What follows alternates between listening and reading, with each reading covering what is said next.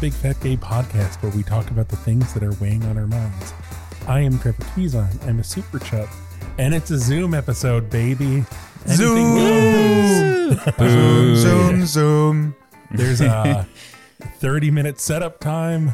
Everyone has to log in and out a couple times, but we're we're here, We love it. and it's a. I pointed out on our little prep call. This is kind of like on theme to be on Zoom for this episode. True. That's yeah, actually that's yeah, true. Very much so. Hmm. Um, hi, my name is Michael. I am a chaser, and I forgot what Trevor said about himself for the intro, so I'm just going to say I'm a long distance relationship boy, and you'll see why soon. he won't get in the room with you. What? My name's Don Marshall. I'm a big chubby guy living in sunny Hollywood, and today I am a short distance guy Oh, because I have only walked two feet from my bed the entirety of today. So you lazy. very short distance boy. My name is Dan Oliverio. I'm an author, public speaker, and chubby chaser. And um, today, today I'm a going the distance boy because I have a lot of a lot of stuff stacked up on today. Oh dear. We got some some mail, so let's Yeah. do that. Michael, play that beautiful bean footage. Mail bean. I'm scared of Michael's I'm- bean I'm, footage. I'm playing it right now.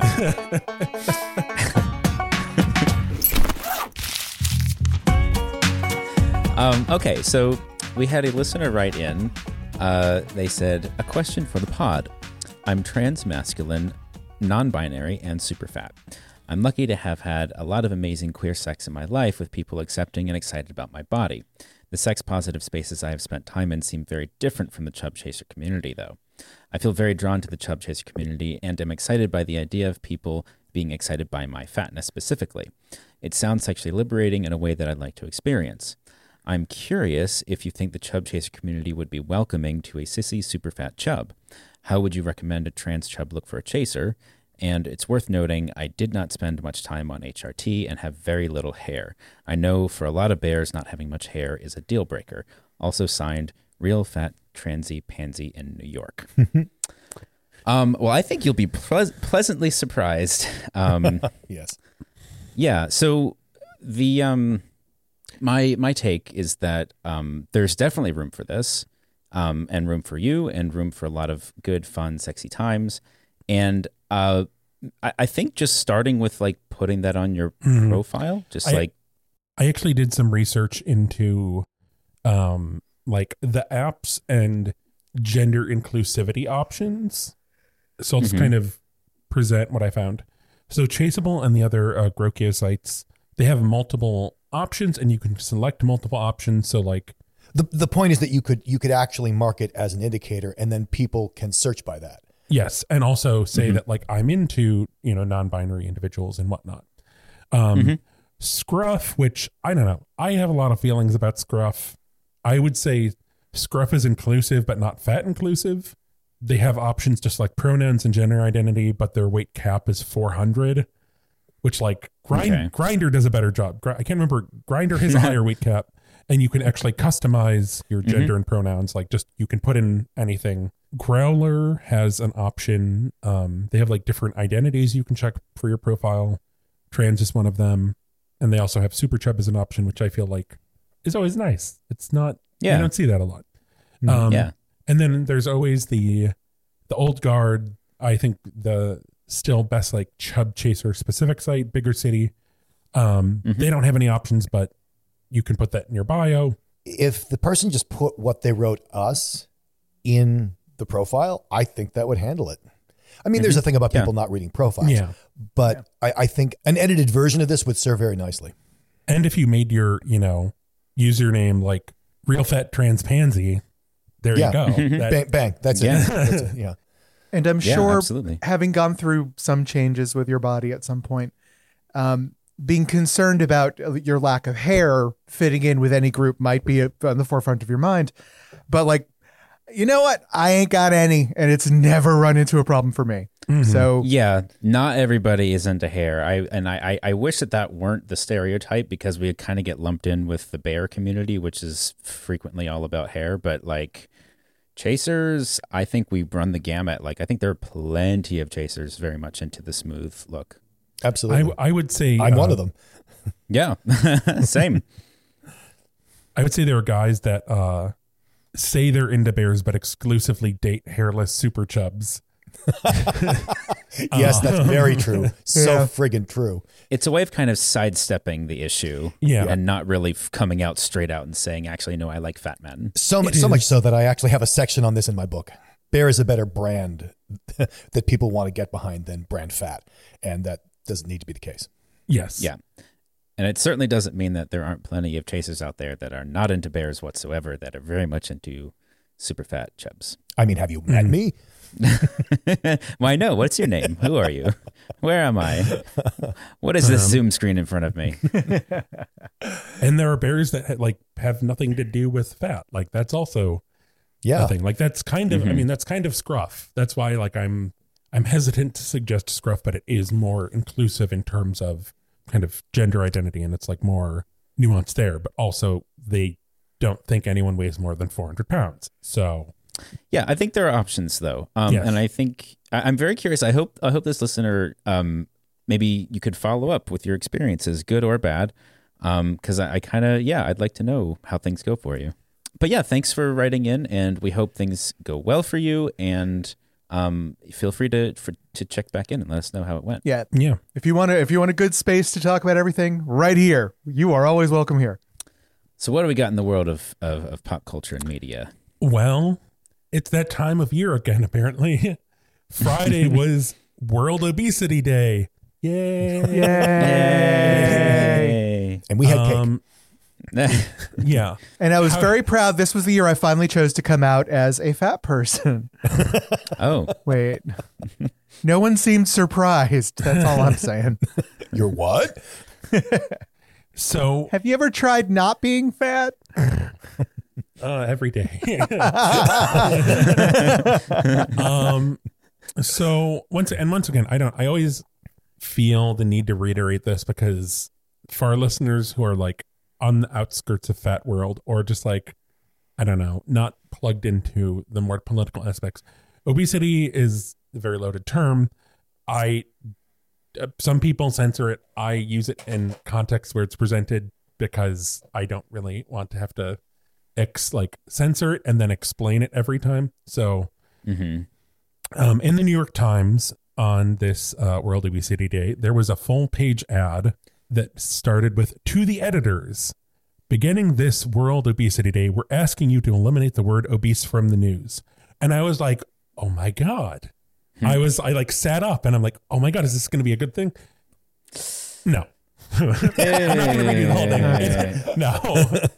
So the uh, writers of this, it's a letter to the editor, right? I mean, that's Yeah. basically the form it takes. Yeah. So they're saying, please stop using the word obese as a mm-hmm. descriptor for people, and but that's okay. You can keep using the word obesity because that's a legitimate disease.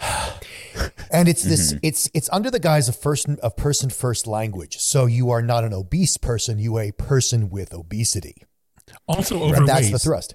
And overweight. of oh. course, you got to have overweight. Yeah. with a, a person with overweight. Exactly. That's actually what they want. They want a person with overweight because It literally says that. It literally says that.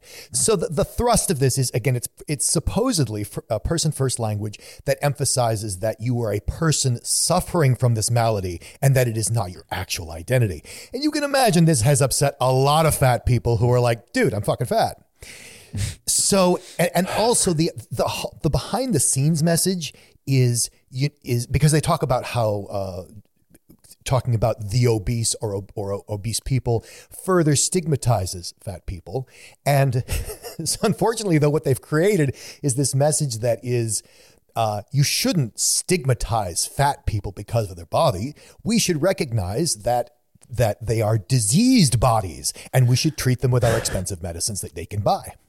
Yeah. yeah, it's it seems pretty misguided. It's signed by well, we can't even see the full list of Yeah. signatures from the screen cap, but it's a lot of uh, a lot of medical professionals. Um, I wonder how many somebody of them who fat. the CEO of the Obesity Society. Yes. um, which Which I company didn't is even know that? was a thing. Yeah, I'm sure it's owned by some company. I'm sure it's owned It's- by like, you know. It's not exciting. I was excited. it's it's never good. Fat people in hats and monocles. Mm-hmm. I mean, I everyone I like all the reactions I saw was like uh, like at first it was excitement and then immediate disappointment, which uh, I mean I think fat people are uh, used to at this point with pretty much everything. Well, the the point that Ragen Chastain makes, and she's a she's a fat activist who really specializes in like the data driven stuff and the medicine stuff, and she says you cannot. There is absolutely impossible to remove the stigma of being fat while at the same time saying fat is always bad and we have to cure the problem, because again. They're they're just substituting, as they always do, fat as a biomarker, and being fat is not a biomarker being fat is not is not the problem. There are, there may be underlying problems, but guess what? Thin people get those problems too. The comments are like the, the first one that I read as I was sort of scrolling down was, "Oh dear, they think they're helping, but they are just doubling down on pathologizing people." Uh, Yeah. Um, and then somebody replied, "I I don't even think they think they're helping. I think they think they're making great careers for themselves." yeah, I agree with that statement 100%. Well, I'm sure they think it's both. Well, and uh, I mean, it was an ad. It Yeah. was not actually a letter to the editor. It was an advertisement. Oh, It it was paid written as a le- advertising. yeah, it was written as a letter, but it was an ad. Gosh, I wonder where their funding came from. I mean, someone pointed out they did research and that these people are all financially invested in weight loss companies Yes. in various forms Oh. or like med- Well, medicine companies. that's the thing. Like, it is if you're a medical company, if you're if you're a pharmaceutical company, there is no money in stigmatizing the psychology of being fat. You have to stigmatize it as a disease that we can treat with these drugs. Uh, anyway, well, speaking of stigmatizing fat people, there was a Uh, oh oh no, there was um a great piece in Inverse. inverse by um, Sarah Stark. Yes, by Sarah Stark called "It's Time to Abolish the Fat Villain Trope." Which I, I, mean, loved this article. Yes, we've talked a lot about. I mean, a lot, a lot about this because Yeah. there is so much to discuss about this topic, and I I shared this because it's a great read, and I think this is like one of those things where like listeners who like are trying to get friends and family and whatnot to like look at how like issues and like fat people being Mhm. stigmatized like this is a great Yeah. article to share because i it, there's so many things where it pinpoints where like people can really analyze content they've seen Yeah, my biggest takeaway from this was i didn't know that uh Hutts are supposed to be fast and blaster proof and that, from like, Star Wars. yeah um Yeah. the Jabba the Hutt I have I want to see that. I want to see them like fighting and like sliding around all fast and stuff. I don't think that I, I could be wrong, but I don't think that has ever been represented visually in either movies or uh, cartoons. Uh, I think that might just be like part of a trivia page in like the encyclopedia that somebody thought was ironically funny, uh, Hmm. and then just became canon. I, I could be wrong. If Star Wars nerds are greater than I, correct me if I'm wrong. Oh, they're coming. Um, Yeah, I seem to remember in the most recent cartoon, ba- I think it was Bad Batch, they introduced a non-villain Hutt. But I and I don't remember what he did physically on the show, but I just remember being a novelty like, wait, there's a fat person in Star Wars that isn't a villain. Well, and You know, and, you know there are, as you say, there are Star Wars nerds far greater than I. Uh, I think Michael is one of them, as far as I'm concerned. But um, the Hutts, am I right? The Hutts are supposed to look like that. Like walruses are supposed to look like that, and Hutts are supposed Yeah. to look like that. Like they're not. Yeah. They're not like overfed. That's just what their body looks like. Jabba, I think, is a fat Hutt, but the the Hutts, are, but he's like Hollywood fat Hutt. You know? That is an odd Oh, sentiment. oh, I bow to your greater knowledge on this. that Um, was masterful. and you know, to tie in the whole like predator aspect to it, it should be brought up. The only fat Twi'lek in the Star Wars universe is the dancer in Jabba's palace, and according to the backstory, he forced her to keep eating because he liked her plump. Um, yeah, Star Wars is not ha, has never been a great, but but I think the point of the article is that it's not just Star Wars. There's a lot. No, it's every piece of so many media. different properties. Yeah. Um, and I think to Trevor's point about it being a good sort of place to send people who don't maybe don't quite understand or maybe are like looking to get your point of view on these things, and it's kind of hard to summarize. The article is incredibly user friendly. There's a it's really well designed. It's really clearly written and, and laid out. Um, there's a lot of like headings and organization that keep you oriented, uh, not just in a, a, sea of different points that are being made, but in the story of the article. Um, it's a really great place to point people to. Mm-hmm.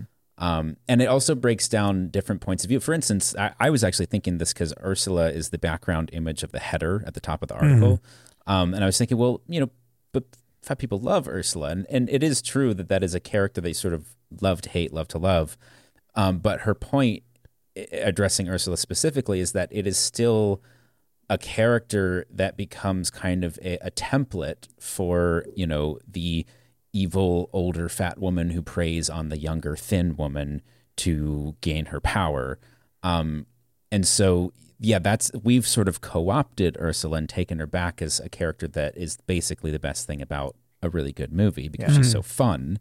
But that doesn't mean the character herself is still, uh, you know, that until we get the Ursula standalone movie where we understand why she is who she is and you know. But there's also a tug of war going on right now for the identity of Ursula right? Like, so when they came out with their makeup line, the version of Ursula they advertised with it was a thin, shapely, sexy Ursula.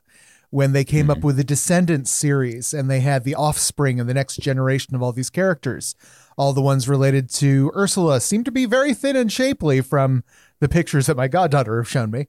Hmm. You know, hmm. they they're standing farther and farther back from Ursula, trying to make her sexy and appeal to younger girls with her um, the the harder we try and fight to make her our own.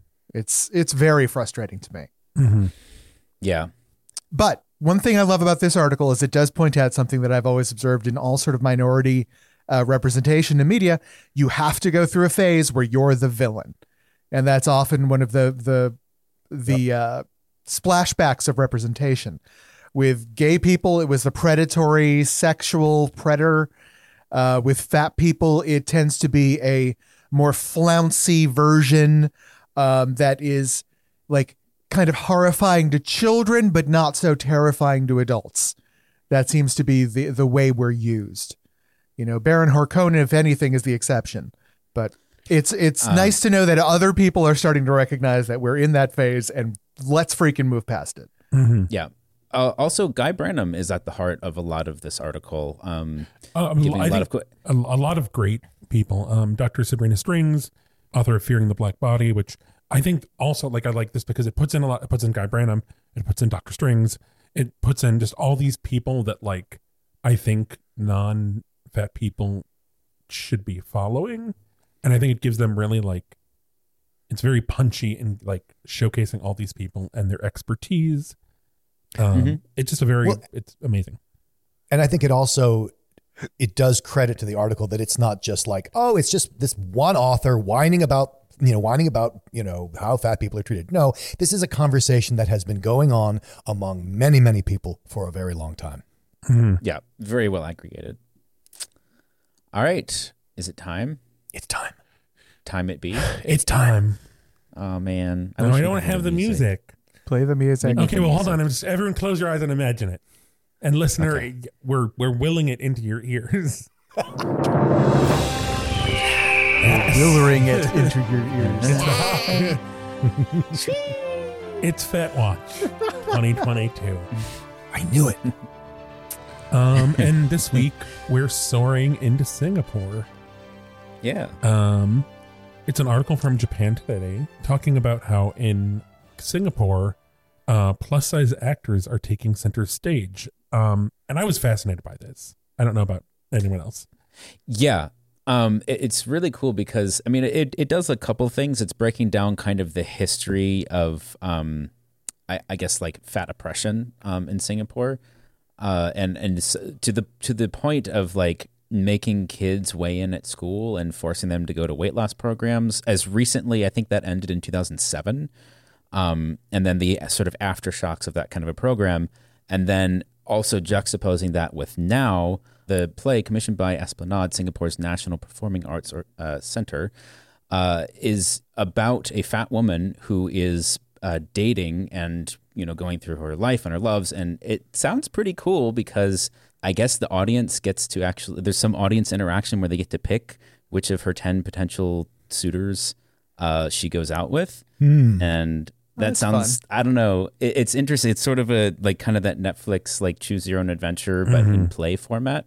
Uh, Ross Nasir, um, I, I'm sure I'm pronouncing her name wrong, but uh, she is the star of the show. And it, it's a musical. Yes. Yeah, and it just sounds awesome. And the fact that that was sponsored, um, it wasn't just something she kind of had to come up with and, and and run around and try and make it, you know, get staged somewhere. Um, I think shows a level of of progress that you would want to see, um, especially from a place like that where they have had very recently some pretty oppressive programs against fat people. Well, Singapore is no stranger to that. But I think I think it's another demonstration of, huh, when you crack down on something in a, in a draconian fashion, you spark pushback. Yeah, I would definitely be curious to see the work. And I'd also be curious to see if it, uh, like the content, if it's comparable to the sort of things that we're seeing in the US, or if there's, you know, it exists in a different cultural space. What are the things that they have to push back on there? I'd be curious. Yeah. And the, the article also does broaden to other um, East Asian countries like Japan and South Korea. Um, and it kind of shows the progress and the steps that those countries are making.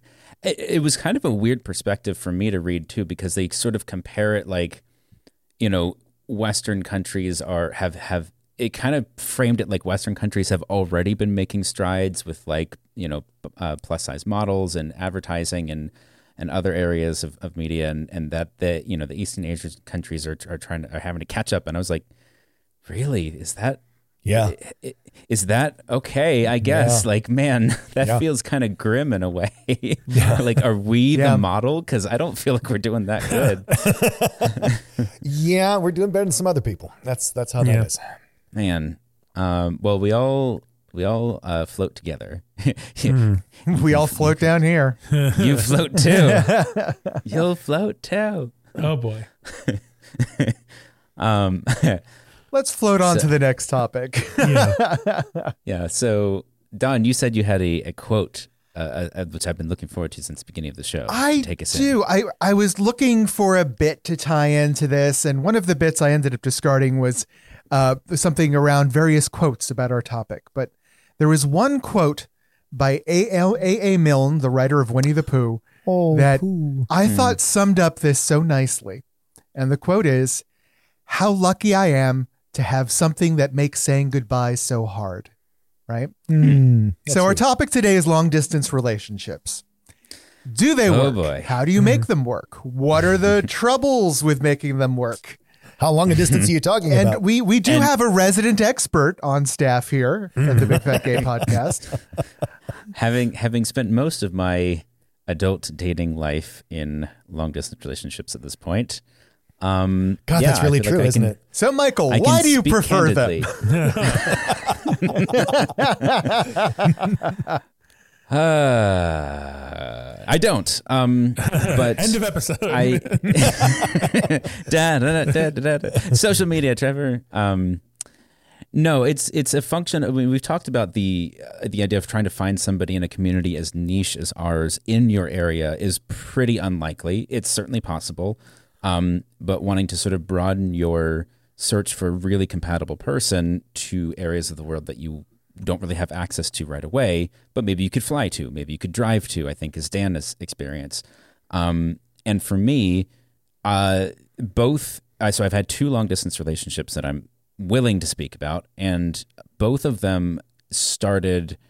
Um, I would say almost out of necessity in the sense that I wasn't intending to get into a long distance relationship, but the connection developed in such a way that it was like, well, I can either throw this in the trash uh, or I can pursue this and try and, and see where it goes. Um, and I think when, when you get to that point, like at, at the first one, I was very much like, you know, living month to month, did not have a whole lot of disposable income, like, you know, working freelance in LA and kind of just trying to make ends meet. And that is really, really hard because you have to pay for your flights and there's a lot of costs involved. Um, and so when the pandemic came around and I started dating my current boyfriend, Michael, um, you know, doing a little better financially and weirdly enough, the pandemic kind of created this space where, you know, as long as you were super, super careful about how you traveled, uh, it made it kind of easier to do long distance. We could visit for longer. We were both working from home. Ah, I see. Um, Mm-hmm. So we may be on the verge of a new world where long distance relationships may actually become easier because of the changes we're seeing happening now. I mean, something that I've said for a very long time is that local, that you know, people say I want to date someone local. Local is any place you can get to. And for some mm-hmm. people that's 100 miles, for some people that's 500 miles, and so for some people that's 1,000 miles or whatever it is. You know, my first date with Trevor was when I sent him a plane ticket from to come out and visit from Chicago, mm-hmm. which yeah. is, you know, 2,000 miles and I, away. th- I like that because the uh, maybe I'm more used to it. I mean, obviously I am, but um, there's a stigma I think that we haven't necessarily talked about with long distance relationships, which is you know people hear long distance relationship and they just assume that it's not as serious. They assume that it's kind of you know like okay, but why would you do that? You could find somebody around you, and certainly people not in our community. You know, like if I talk to kind of normies and they're like, oh oh, so why are you doing long distance? And they kind of like when I hear it, hear that question, it kind of strikes, it kind of like raises the back of the hairs Well, on the back of my neck because it, it's like I don't really feel like I had a choice here. Yeah, Like, uh, but I I don't have the dating why. pool to pull from. Yeah. I may be able to explain why. Um, via this anecdote, I was talking to an acquaintance online, and I said, "How are you doing?" He said, "Oh man, I'm really bummed." I said, "Really? Why? What happened?" He said, "I just, I, you know, I, I, I was, I was dating this guy, and um, I went out to see him, and um, we broke up." And I'm like, "W- w- how? I, I was, I felt like a bad friend because like I didn't know you were dating anybody. And he said, "Yeah, you know, we broke up the first time we met." Um, they had Yeah. actually never they had considered themselves in a long distance relationship though neither of them had ever been in the same room with the other Oh. and i think that is true more than you or us or Oh, I- anybody realizes I would definitely say so. I would. I think also like it depends where, like, what circle you're in. Because I know, like, I don't know a better way to say this other than like the nerd community. yeah I feel like there's a lot of that, like online relationships. Mhm. Um, I mean, I had when I was in college, I had a weird instance of where I like I would say I didn't have an online relationship. I had like an online courtship with uh, a chaser who lived in the same city as me, but he was at the time doing a semester abroad oh right and it was like tour Mhm. we started talking towards the end of his thing and we th- i mean uh, you know don was talking about things changing this was like when you know video chat was like still kind of new i mean this was you know we would skype remember skype nope. um and you know i we would usually skype like when he was getting up and before i would go to bed and Mhm. then he came back and like uh we hooked up as like one of the first things he did when he got back into the country um Nice. but it you know and then we started dating after that and we had really gotten to know each other online but we lived in the same city and it was just one of those like weird like it was kind of online but it wasn't hmm I think what you're getting into, which is something that I I would love to kind of illustrate the differences between in person and online dating. But one of the biggest ones is that you are not the same person online as you are in person. Yeah, as absolutely much as you think that you might be, there is inherently, there's so many differences to communicating online, even through, uh, you know, a video call um, that you you just can't be the same exact person as you are in quote unquote real life. And so getting enough time with somebody and maybe the right attitudes and a little bit of introspection to kind of cut through the presentation of yourself to get to the real you um, is really hard to do. Yeah, I- think it's. uh, I think what you're saying is completely true because when you're doing, even if it's video chat, and I know I've had people tell me, no, no, we really know each other super well. We like we talk all the time for hours, almost every day via Skype or via Zoom, and I'm like, yeah, but you're meeting someone in the same circumstance. You're not experiencing them in a traffic jam. You're not mm-hmm. experiencing them with their friends. You're not experiencing them at a restaurant. And mm-hmm. and it's just, you know, people have respond differently in different environments. And that's the relationship. It's all those tiny little things. I'm not saying they're monsters. I'm just saying that you have this very curated one-dimensional experience. Mm-hmm. And and Yeah. I'll take it a step farther for some types of people like myself. Touch is such an important part of my communication, right? Mm. Not just romantically, but with friends, platonic people, family members. Physical contact is one of the ways I communicate.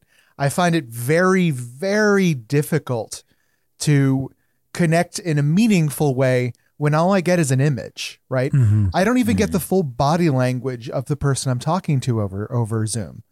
So the all relationships to me over Zoom feel like diet interactions, right? it's like, you know, all of the bother of chewing, but none of the fun of the calories. So it's like, I I want to I want to kind of present the other side of the the online connection too, which is that you can develop a connection online that, like Dan was saying, it's very targeted, it's very controlled.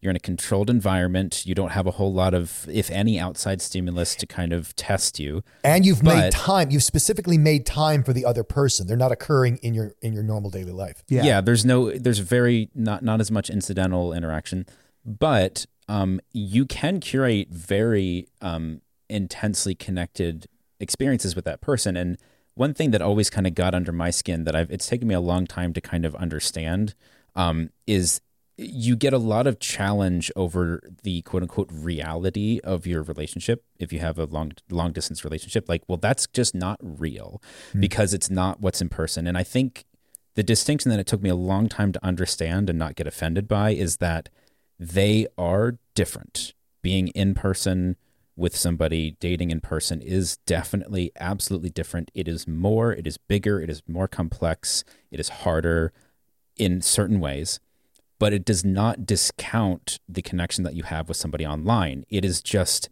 a necessary addition. Uh, Not necessarily for everybody. Some people do stay in long-term, long-distance relationships, but that I think is highly, highly rare. Like that is not what most people are looking for. Um, but that can work if if you like that.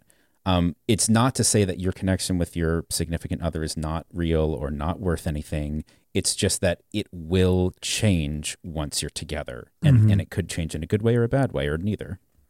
What do you think of this, Michael? Since you have the most experience with this, because you've maintained long distance relationships over the course of Years, more years. I was going to Yeah. say, yeah, and and Yeah. and a couple of those, right, over Mhm, years. mhm. So here's my question: I would I would hypothesize, see if you would agree with this, that you know you can maintain a long distance relationship for months or even years, but there always has to be a plan that you're going to be together some way in some Yeah.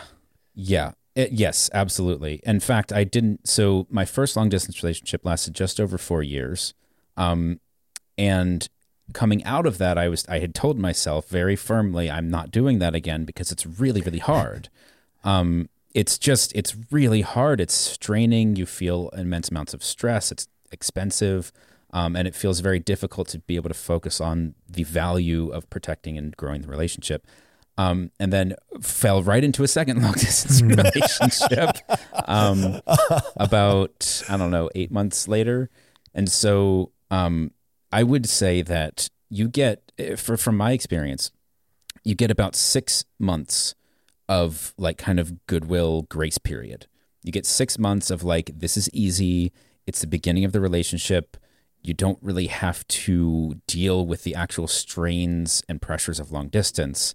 Um, and in that time, the weirdest thing that happens for long distance, if you're doing it, what I would say is the, the way that will be future proof, the way that Dan is suggesting, is that you have to talk about the future far sooner than you ever would if you were dating in person Ah, like within the first few weeks maybe a couple months you have to both understand what you both want long term Eh, you would never do that if you were dating somebody in person and you were just dating and you're just getting to know them and you know however long it takes you you wouldn't bring up are we going to move in together? Uh you know within the first couple weeks or months. Like it, it would just you'd sound crazy.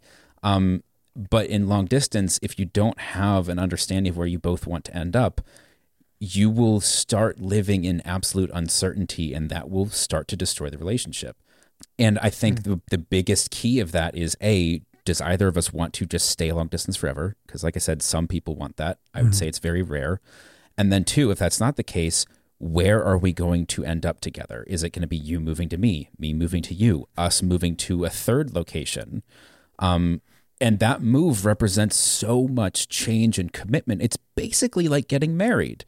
I mean, you are uprooting your life, you're completely changing your life to commit to the relationship. And that, again, is very different from being in person and dating within the same space. Yeah, I mean, even if they're moving in with you, which was the case with me and Trevor, like, you know, Trevor came from Chicago eventually and, you know, we were together here in Los Angeles.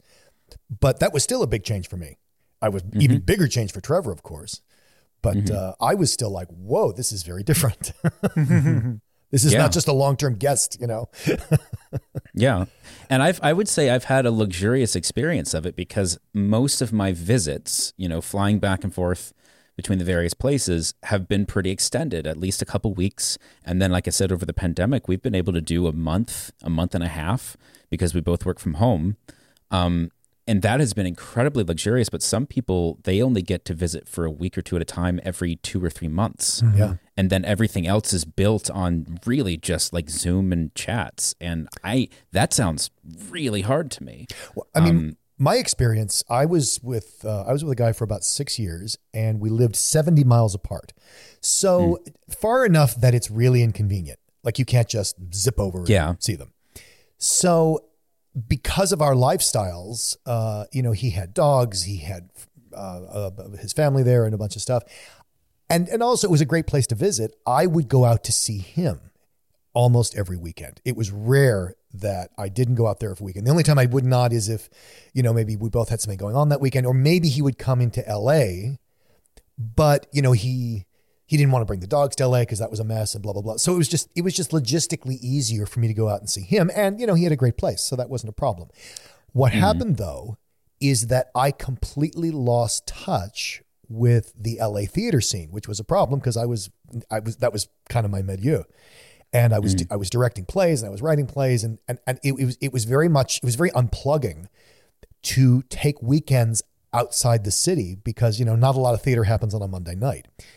So it it it very much while I, I certainly don't re- regret any of it, but it was definitely affected my career, and that was just seventy miles, just not being where I needed to be on the days I needed to be there.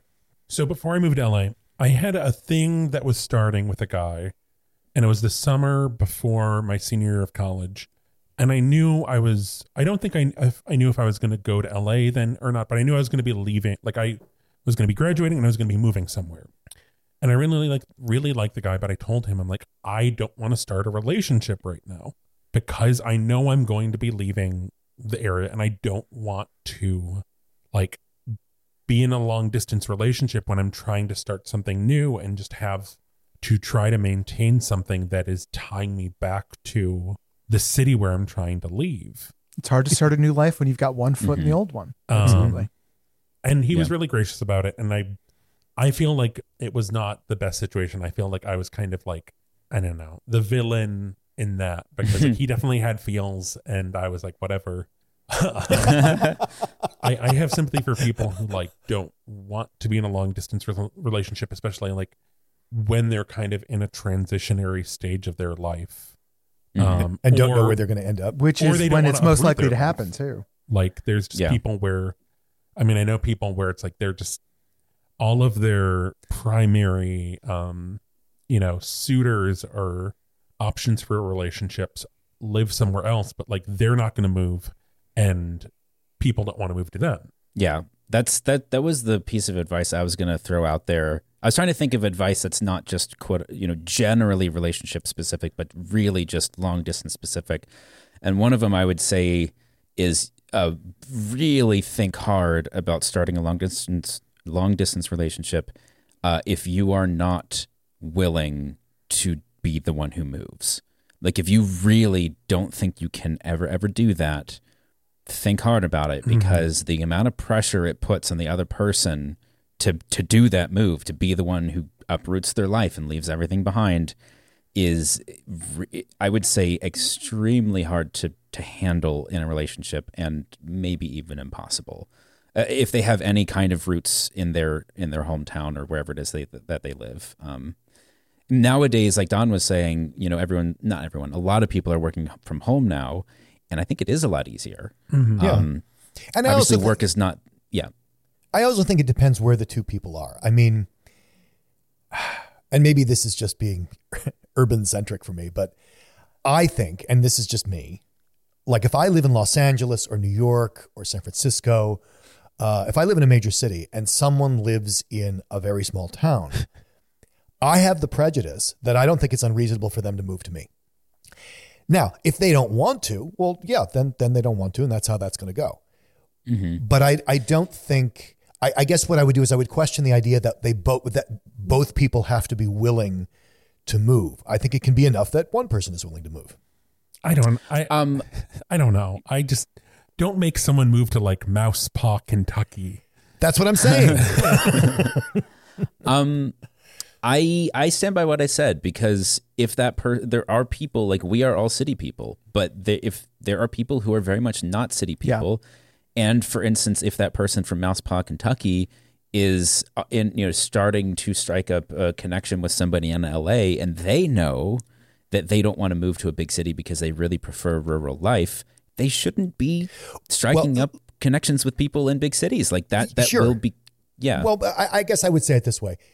A better way to say what I said is I don't think it has to be true that both people have to be ready to move. I think just one person has to be ready to move.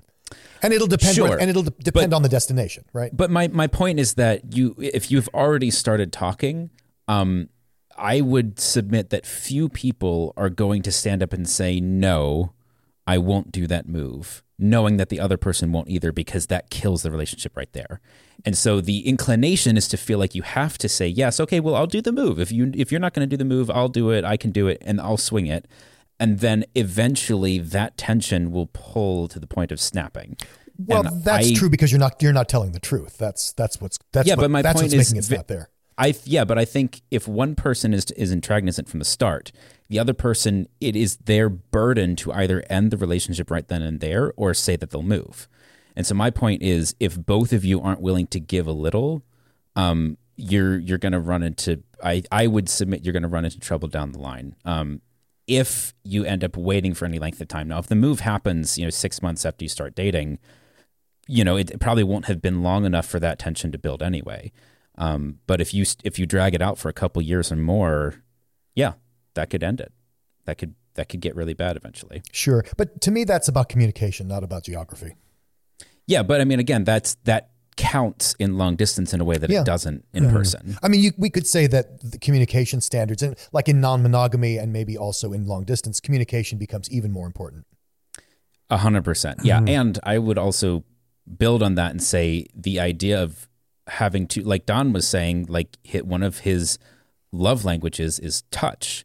Um, and if that is true of you and you're in a long distance relationship, you are being starved of one of the ways in which you feel love and connection with with your significant other, and you have to have the introspection to understand that about yourself and say this is something I need and I understand that I can't get it. And like we can understand this together. And so you're not just sitting there in misery wondering why you don't feel the way you want to feel when you're not actually together. Mm-hmm.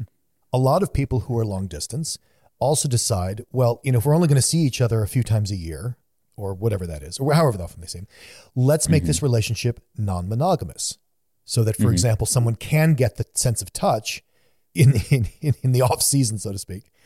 Uh, mm-hmm. and and I think, as I say, it's it that then we that, now we're off to the races about non-monogamy. But I would say that that is also an option that also figures into long distance relationships. Yeah, and I also really want to step in there and to, to encourage. Like, I don't want to equate touch with sex. That's not what I'm saying. no, no, no, I get that At You all. You don't, yeah. yeah, that's No. not. But some people, but some people would have, let's say, a sexual need, and it's Yes, not going to be satisfied in four visits a year. Yeah, I just don't want to define touch as sexuality. That is No, I- not No, but at I- all. what I think put also forward. there's people that like in a long distance relationship, if someone cuddled with someone else, that could be a Hmm. betrayal to Yes. some Yeah. Is cuddling cheating? Yeah, exactly. I I, Right. I think I could feel that way if that happened to me. Yeah. Yeah. Um, But this is a whole. That's, I mean, this is a whole other. Yeah, That's that's, a a whole other conversation. Yeah. I would I would say that it's in the same ways that it's you know a discussion to be had if you're dating in person, similar, except probably from the long distance side of things. Um, if one person is already inclined to be non-monogamous or has already had experience with it, and the other person hasn't, um, that can that can also be a huge pitfall because it might be assumed that because you're long distance that you should be non-monogamous. Like if some people equate those two, um, or at least assume that that is the more likely scenario to happen, and that can add an additional pressure to that discussion that you wouldn't necessarily have in person. I would agree. Well, a lot to unpack there. Mm-hmm. Maybe a topic to return to at some point. Yeah, and maybe. Yeah, I mean, I could always say more. Well, and I'm, I'm curious what our listeners have to say. Yeah, I send us your uh your experiences, your triumphs, your I can't think of the opposite of triumphs. Failures. tragedies. well There we pitfalls tragedies tip pitfalls like if you've if you've had things that you feel like could have gone better and you maybe you think you know why or any any stories like that um, i feel like there's a lot of them out there just because it's so common in our community Uh, do we have a tip for the day? No tip, but it sounds like we have a bit. We do. there was a slight miscommunication, though. We did long distance relations. Um, the bit I wrote for, I misheard it. I thought it was relations at long distance. So we're actually going to be talking about astronauts and sex today. The relations you can have at the longest of all possible distances. so, astronauts and sex. Um, one of the most obvious issues with sex in space is overcoming gravity. In order for couples to connect, uh, uh, sorry overcoming in order for couples to connect, both physically and romantically, they'll need to be tethered either to a wall or to each other. This problem can be solved by employing bungee cords, straps, mm. handles, or by donning a 2suit, a garment designed to facilitate intimacy in weightless environments. However, Harry Stine, a former NASA technician and author of the book Life in Space, has an alternative suggestion for how astronauts might go about getting down. What is it? One, adhesive lubricants. oh god Oh, oh oh, oh, no God, I hope not. Two, a curved double headed dildo. Huh, okay Three, sonic speakers designed to thrust partners at each other in zero G. Oh. Or four, threesomes. I, I say the- four Where option the, four where the third person holds the other two together. they are literally It the glue in gives the. They're literally the glue Yeah. in the relationship. it gives you more limbs to anchor anchor yourself I'm gonna say adhesive lubricant because I feel like Don is trying to mislead us by saying that. I think it's maybe not adhesive, but like Where's the trust, Sticky. Trevor? Where's the trust? I'm going with adhesive lubricant. I mean, Okay. if you wait long enough, any water-based lubricant becomes adhesive. The yeah shit eventually sticky. it just becomes sticky yeah I'm silicone all the way. I, you know, just because I'm going to go with the curved dildo. For Take his that. and hers pleasure. And I don't keeping even- them I- close enough for other things to penetrate. Yeah, I don't know how that's going to work for straight people, but whatever. Exactly the same way it would work for gay people. And the correct answer is threesomes. Yay! Um, Am I going to win three weeks in a row? Oh my god! Stay tuned, listener. Harry Stine basically writes about him testing out his theories of weightless sex in a buoyancy tank oh. and wrote hmm. that it was difficult but possible, adding it was made easier when a third person assisted by holding one of the others in place. Oh dear. I don't. You know there's somebody into that. I mean, yeah, I mean, it- but that's also just seems. I think it also answers the question: What does the third person do in a threesome? In a, in a, in a, in a weightless, yeah. All right. Sex in space has an additional problem that you wouldn't think of down here on Earth. Which of these is one of them? Oh, One, getting too wet. Two, getting too hot. Three, getting too sticky. Or four, space chafing. I'm going to go for space chafing because I can imagine that there's a lot more movement to control because you're bouncing around. I yeah, I'm gonna say space chafing too because I don't think you can get fully naked when you do it, and so whatever uh, things that you have attached to you would end up chafing in some way, or you would get pressed up against something in weird ways. I think that too. All right. I was also thinking space chafing just because I imagine you're never the you're never naked reason, but also just that like I don't know. From my own experiences with, with chafing, I imagine being in a weightless environment, there would be more of it because there's more stuff moving around. Okay. Okay. So we've got three answers for space chafing. and the correct answer is getting too wet. The uh, reality is when you sweat and you exude water in zero G, water will stick to you. So it Oh, tends doesn't to evaporate. pool all over your body in strange ways, Oh. forcing astronauts in their day to day life to have to carry towels around with them to mop themselves up. Well, you know, Don, in space, Because of all the constant sex they're having. in- you know, Don, in space, no one can hear you cream. Oh, oh. You're welcome. I you are so welcome, gentlemen. might have to make that the title. we'll right. see. According to many people who've spent a length of time in space, it does something to your body. What do people in the know call it? One, In the no or in the nude? full star elbows. Two, a lunar lumpage. Three, post astro hiccups. Or four, the space beauty treatment. Oh, I think face face beauty treatment because uh, for, sorry, space beauty treatment because uh, you would get kind of a facelift from this the weightlessness that when you're back on Earth, your face would fall again. Okay, we got one for a beauty treatment. That is so not what I was thinking that was. I was thinking of, uh, well, the pooling effect that. Don and there's less before. sagging too like this sagging effect of like your different you know extremities being sort of pulled down which i think in weightlessness would actually look a little more yeah i i, I maybe that's just my chaser brain working Well, no, but- when you when you've had sex with a super chub in a pool, yeah, I understand that. Mm-hmm, mm-hmm, mm-hmm. Okay, I'm gonna go with that too. That sounds that sounds hot. Okay, we got two for the space Join beauty us. treatment. Join us, Trevor. Trevor. I want to go with false star elbows because I don't know. I don't know what that is. so I'm hoping it's that, so I can get an explanation. All right. Uh-huh. And the correct answer is space makes you more conventionally beautiful. It's known as the space beauty treatment. I was right. Without gravity, your hair has more body, your breasts don't sag, and more of your body fluid migrates to your head and plumps your crow's feet. Ah, guys, I, I'm I'm I'm gonna be I'm gonna have a three episode winning streak. This is unprecedented. All right. But can can you? Well, I guess you can't explain Trevor's because it's not right. It's fake. He made it up. Oh. okay, so the final assuming. answer is worth four points. So any of you can still take the win from Michael. Worth four points. Hold on a second. Wait a second. Ready? A flight You surgeon suck. had concerns about Apollo's astronauts' prostate health. What did he recommend they do to ward off prostate infections? One, drink Tang breakfast drink. Two, I am making the air quotation mark, self stimulate. Three, Uh-huh. avoid bowel movements while in space. Or four, perform regular digital rectal checks on each other. Uh, I want to say I'm digital still con- rectal checks because I. I don't understand why he's concerned about their prostate in space.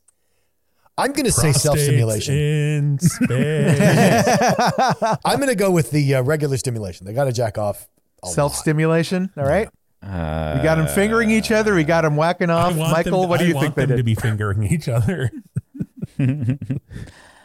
Um, I'm gonna go with regular rectal checks. All right. Get We got on up two in there. fingers. Got two fingers and one self stimulate. Who has picked the correct dirty answer? And the correct answer is self stimulation. Yay! Really? Yep. Apparently, I feel they thought that would. do that in space because it would just be like I knew my Floating masturbation would win. That's what towels are for. Uh, a flight surgeon once advised Apollo astronauts to self stim to prevent prostate infections. Unsurprisingly, today's NASA has no official policy on orbital masturbation. but Russian cosmonaut Roach interviewed was willing to discuss the issue. My friends ask me, How are you making sex in space? I say, By hand.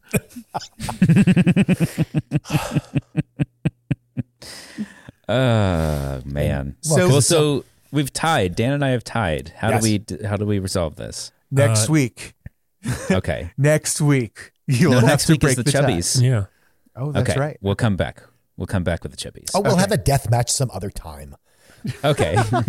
Chubby death match. So, dear listeners, what issues have you had having sex in space? Where could they tell us, Trevor? Well, Don, we're on Instagram and Twitter as at Big Fat Gay Pod. We're on Facebook as the Big Fat Gay Podcast. Leave us five stars. Five stars everywhere. Uh, we got some new reviews, which are nice. Yeah. Uh, I and Spotify is going up and up. Yay. Thank you. On uh, like written reviews on Apple, so keep sending those. Oh hell yeah! I gotta Um, check them out. See the article we talked about at www.bigfatgaypod.com. Yeah. Um, maybe you're in space, the longest relationship distance you can be, and you're just you're listening to us. We're we're touching you inside and out in your in your brain. Uh-huh. Um, uh huh. Uh and there's a there's a knock at the space station door, and it's uh it's Michael, and he's here to digitally probe you. So That was me saying "Watch out in space," but you oh. can't hear me because I'm in space. Watch out!